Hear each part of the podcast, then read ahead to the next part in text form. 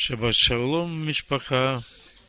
Мы сегодня продолжаем читать Священное Писание, рассматривать очередную недельную главу, вторую главу, которая связана с Синайским откровением, которая открывает путь нам в Царство Божие. Эти слова, которые Бог народу дал своему, чтобы он исправился пути свои, вернулся к началу, туда, где раньше. Вот проповедь будет называться «Туда, где раньше». Когда говорят «на восток», то это переводится «туда, где раньше». Это не говорится о географических понятиях, говорится про тот сад, то устройство, которое Бог сотворил, когда творил первого человека, Адама. Когда я читал эту недельную главу, несколько стихов затронули меня. Я сейчас вам их прочитаю. Глава 21 книги Исход. С 28 стиха читаю. Если вол забодает мужчину или женщину до смерти – то вала побить камнями, и мясо его не есть, а хозяин вала не виноват. Но если вол бодлив был и вчера, и третьего дня, то есть не первый раз, и хозяин его, быв извещен о сем, не стерег его, а он убил мужчину или женщину, то вала побить камнями и хозяин его предать смерти. если на него наложен будет выкуп, пусть даст выкуп за душу свою, какой наложен будет на него. И вот 31 стих написано так. Сына ли забодает, дочь ли забодает, по всему закону поступать с ним. И вот этот последний стих, вот все время касался меня, я умом не понимал, да и сейчас я, может быть, до конца не понимаю. Но вы представьте себе ситуацию. Хозяин вала, которого он не стерег, убивает его сына или дочь. И закон требует высшей справедливости. Он говорит, хозяина предать смерти.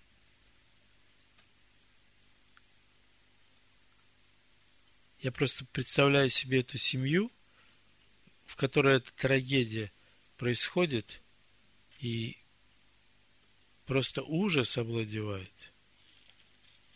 Куда могут завести нас наши пути? Под какое несчастье мы иногда себя подставляем, не думая. Вот если мы возьмем книгу Бытия, четвертую главу, почитаем ее немножко попробуем поразмышлять. Бог сотворил человека. И буквально вот прошло несколько глав и написано. Давайте я прочитаю вам с первого стиха четвертую главу.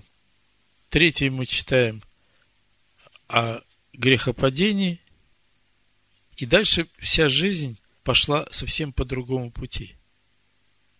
Адам познал Еву, жену свою, и она зачала и родила Каина, и сказала, приобрела я человека от Господа – еще родилась брата его Авеля.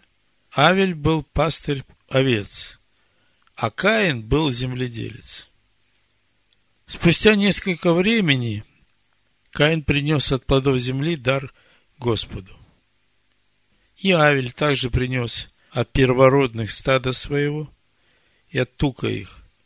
И презрел Господь на Авеля и на дар его, а на Каина и на дар его не презрел. Каин сильно огорчился, и поникло лицо его. И сказал Господь Каину, почему ты огорчился? И от чего поникло лицо твое?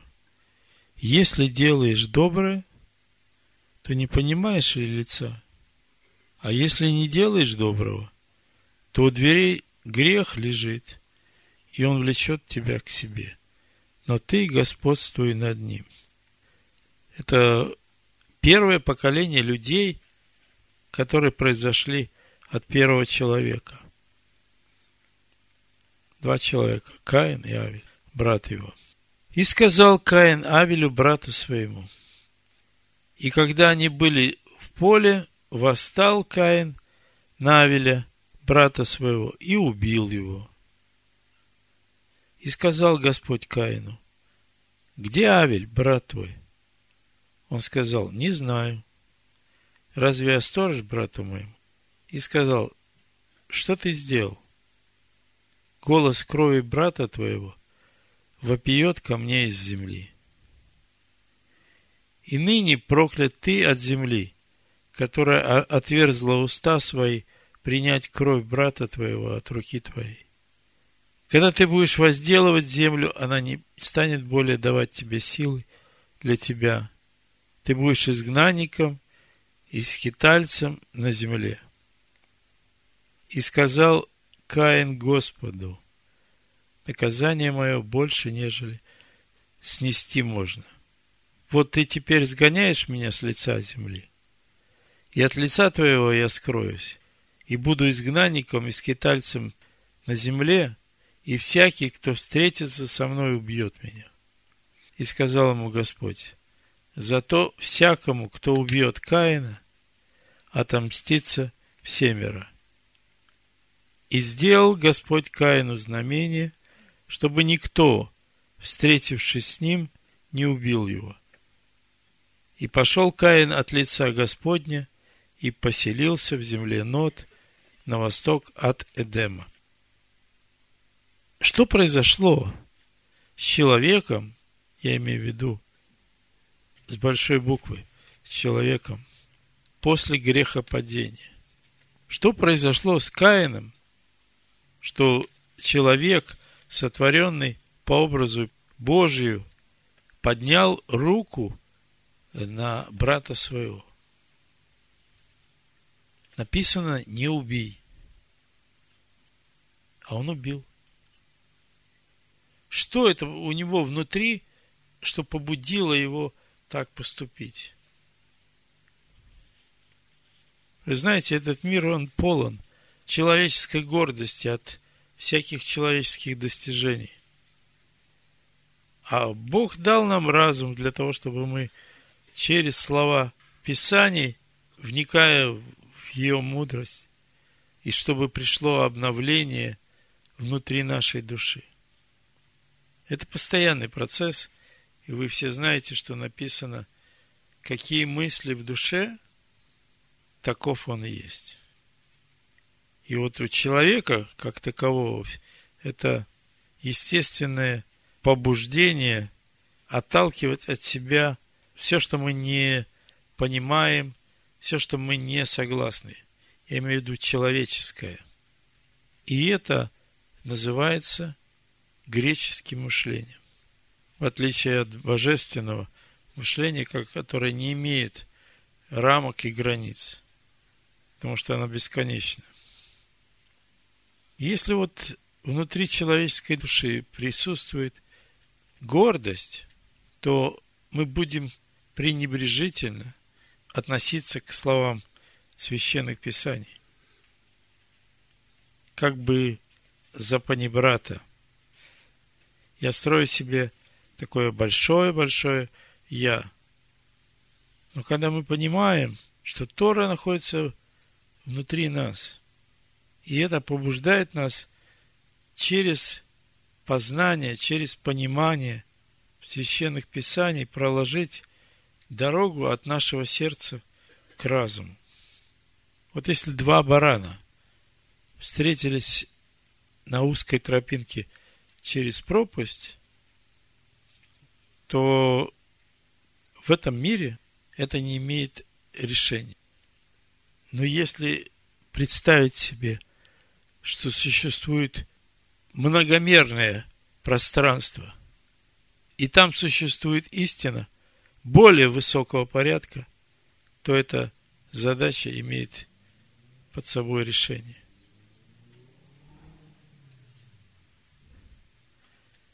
Свете мудрости, в свете истины Всевышнего разрешается множество всяких противоречий.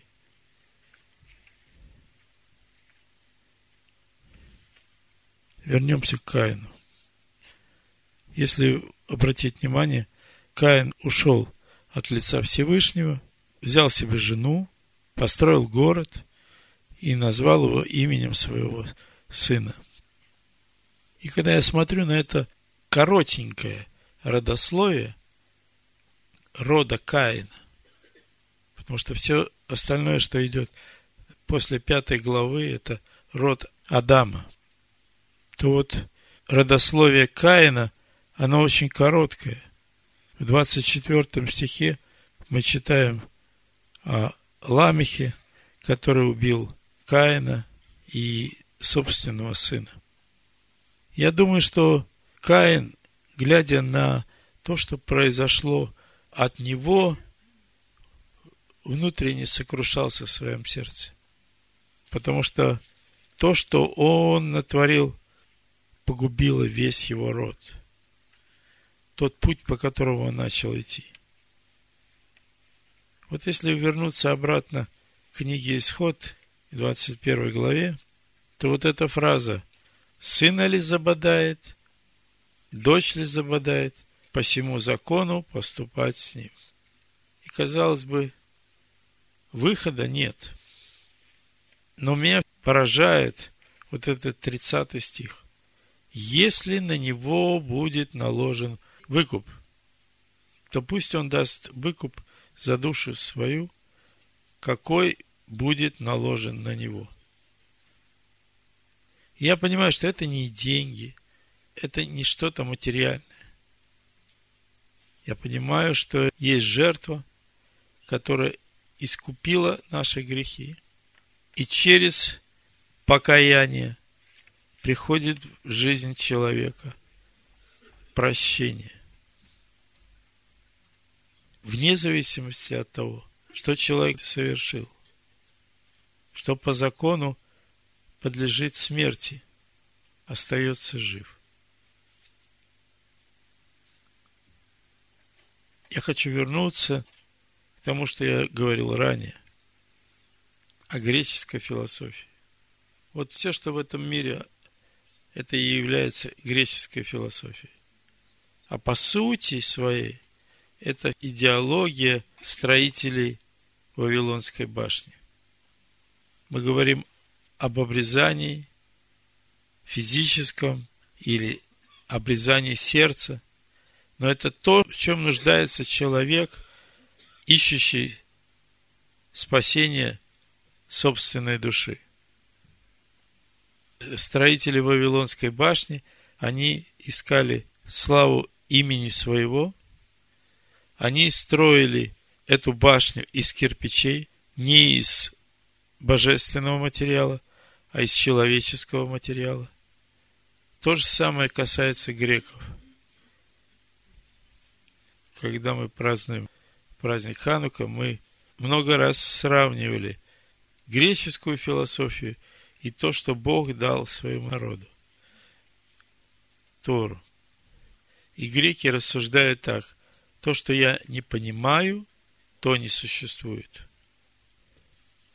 То, что я не понимаю, не существует. Каин для меня сейчас похож на этого хозяина вала.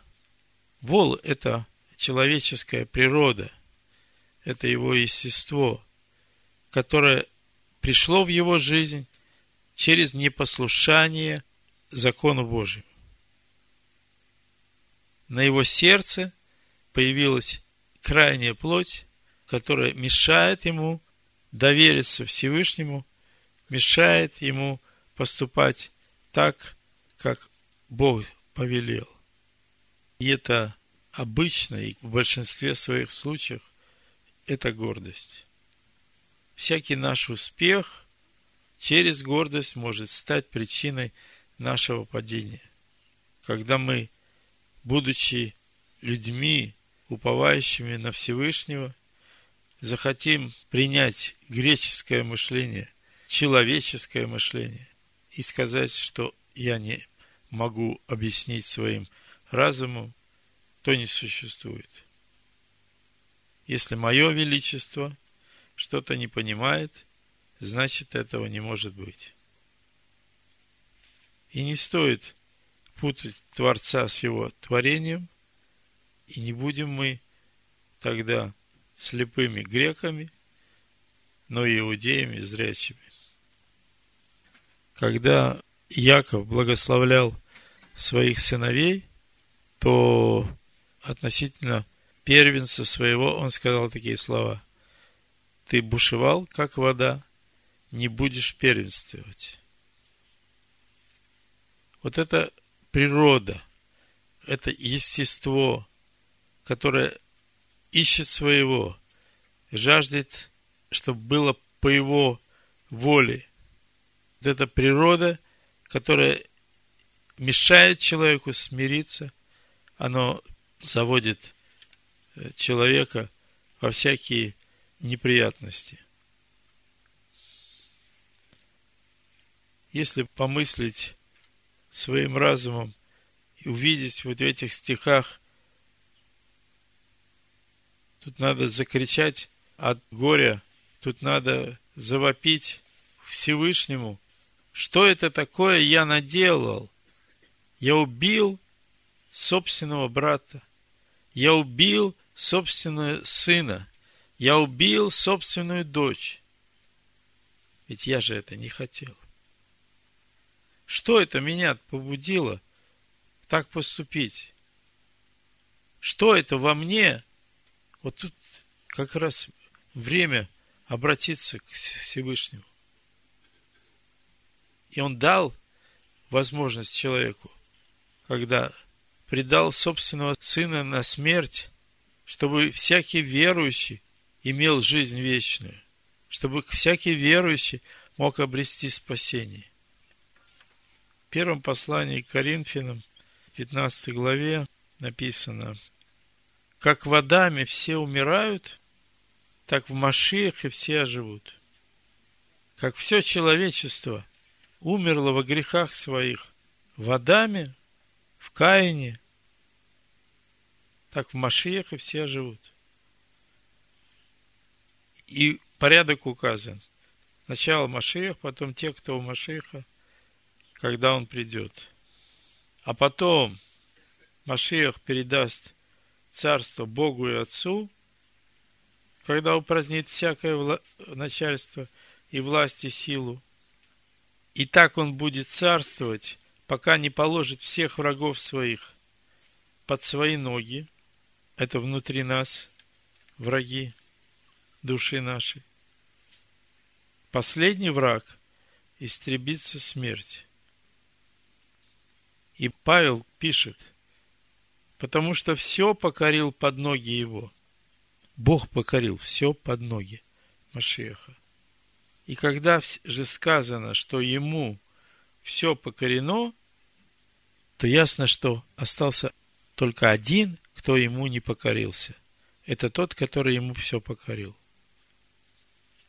И написано, когда Бог покорит все сыну, тогда и сам сын покорится покорившему ему все, и да будет Бог все во всем. Что-то происходит с сердцем человека, когда он грешит. Это как какое-то покрывало покрывает сердце, не дает ему слышать, мешает ему покоряться воле Божьей.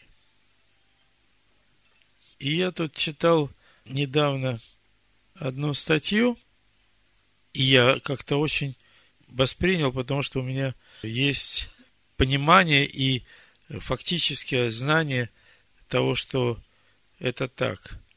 И там написано примерно так, что крайняя плоть, которую обрезают мужского полового органа, является патологией. Что бывают люди, у которых этой крайней плоти нет от рождения, хотя она в большинстве случаев присутствует. Я знаю одного человека, который именно такая ситуация. И пришла такая мысль, что вот вследствие грехопадения человека у него начинает, вот Бог это не предусмотрел. Я хотел сказать, что у первого человека этой крайней плоти не было. И когда иудеи заключают завет со Всевышним, они обрезают именно то, что пришло не от Бога, а вследствие человеческих грехов. Если посмотреть, я почему сегодня про греков много говорю, хотя обрезание крайней плоти не является источником спасения, путем к спасению, необходимым атрибутом спасения, но она является признаком того, в каких условиях развивалась человеческая природа, какой путь человек прошел. Ведь это обрезание дикой человеческой природы. Это действие духовное. И вот если мы посмотрим, как мало прошло Адам, Ева, Авель и Каин. И как это радикально вошло в их жизнь, открылся какой-то неправильный путь развития.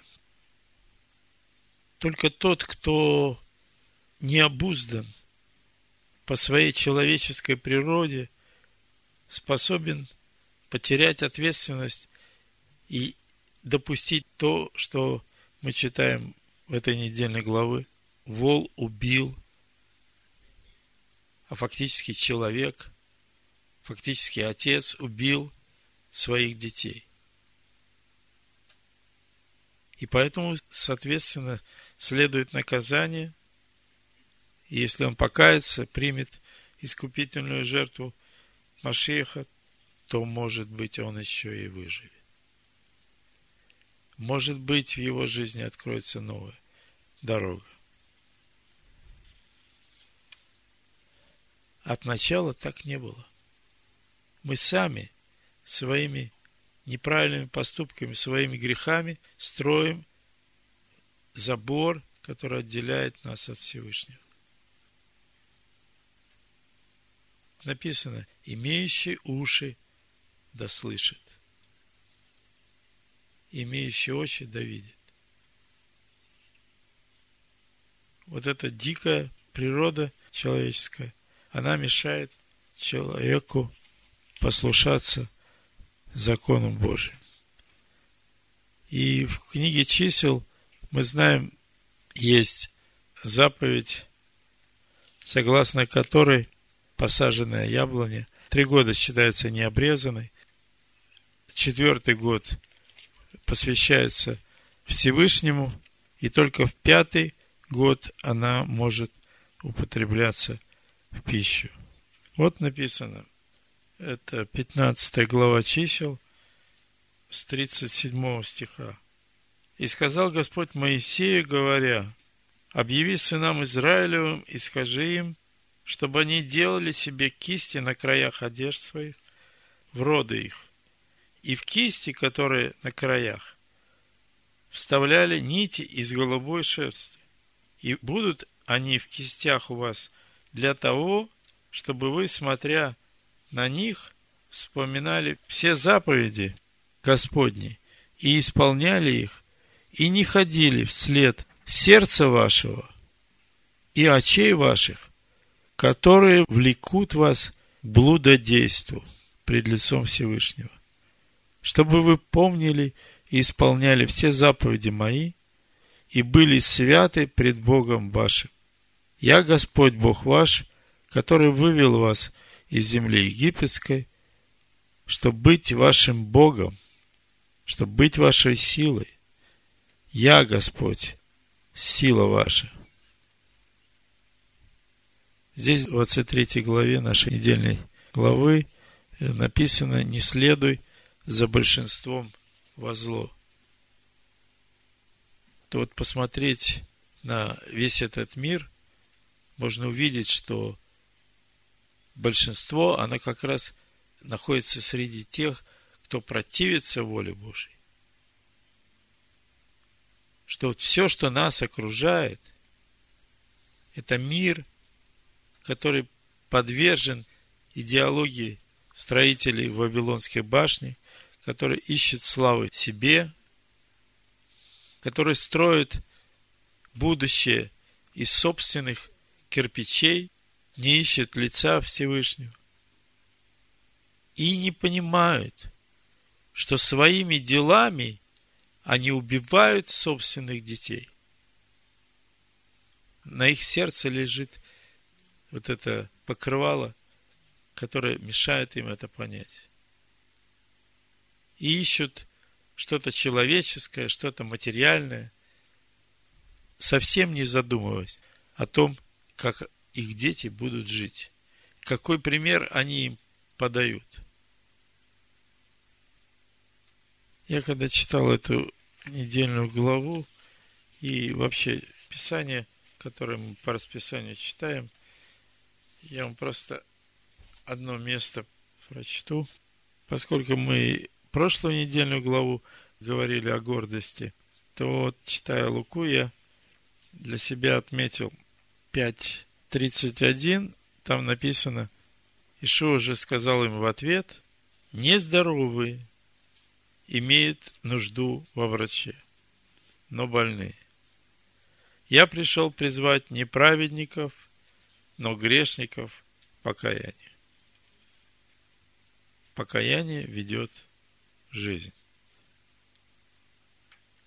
Я хочу сейчас просто молиться, чтобы Бог, сотворивший это небо и землю, и все, что их наполняет, явил свою милость для этого мира – чтобы этот мир не погиб, чтобы пришло в сердца людей, в жизнь их покаяние, которое ведет в жизнь. Отец, я молюсь сейчас Тебе и прошу Тебя Твоей милости этому миру, который гибнет в грехах своих, который ищет своего, не ищет Божьего – идут по путям, которые ведут в пропасть, в бездну, в небытие. Яви, Господи, свою милость. Яви свое спасение. Яви свое дух смирения, дух покаяния. Я молюсь сейчас о всех наших близких и дальних, о всех, кто не ищет лица Твоего. Я молюсь Тебе о нас, об обновлении духа ума нашего, чтобы пришло это в нашу жизнь, чтобы мы с новой силой стали познавать имя Твое, которое превыше всех имен, чтобы не искали в этом мире, что от этого мира, благ этого мира, но искали всегда лица Твоего. Я молюсь о близких, о дальних, о всех не ищущих лица Твоего. Обнови, Господи. Пусть спасение Твое придет в их жизнь. Я молю Тебя о детях наших, о детях детей наших. Я молюсь о нас, чтобы мы научились подавать им добрый пример к жизни и уповая на милость Твою. В имени Машеха Ишуа. Амен. Амен. Амен.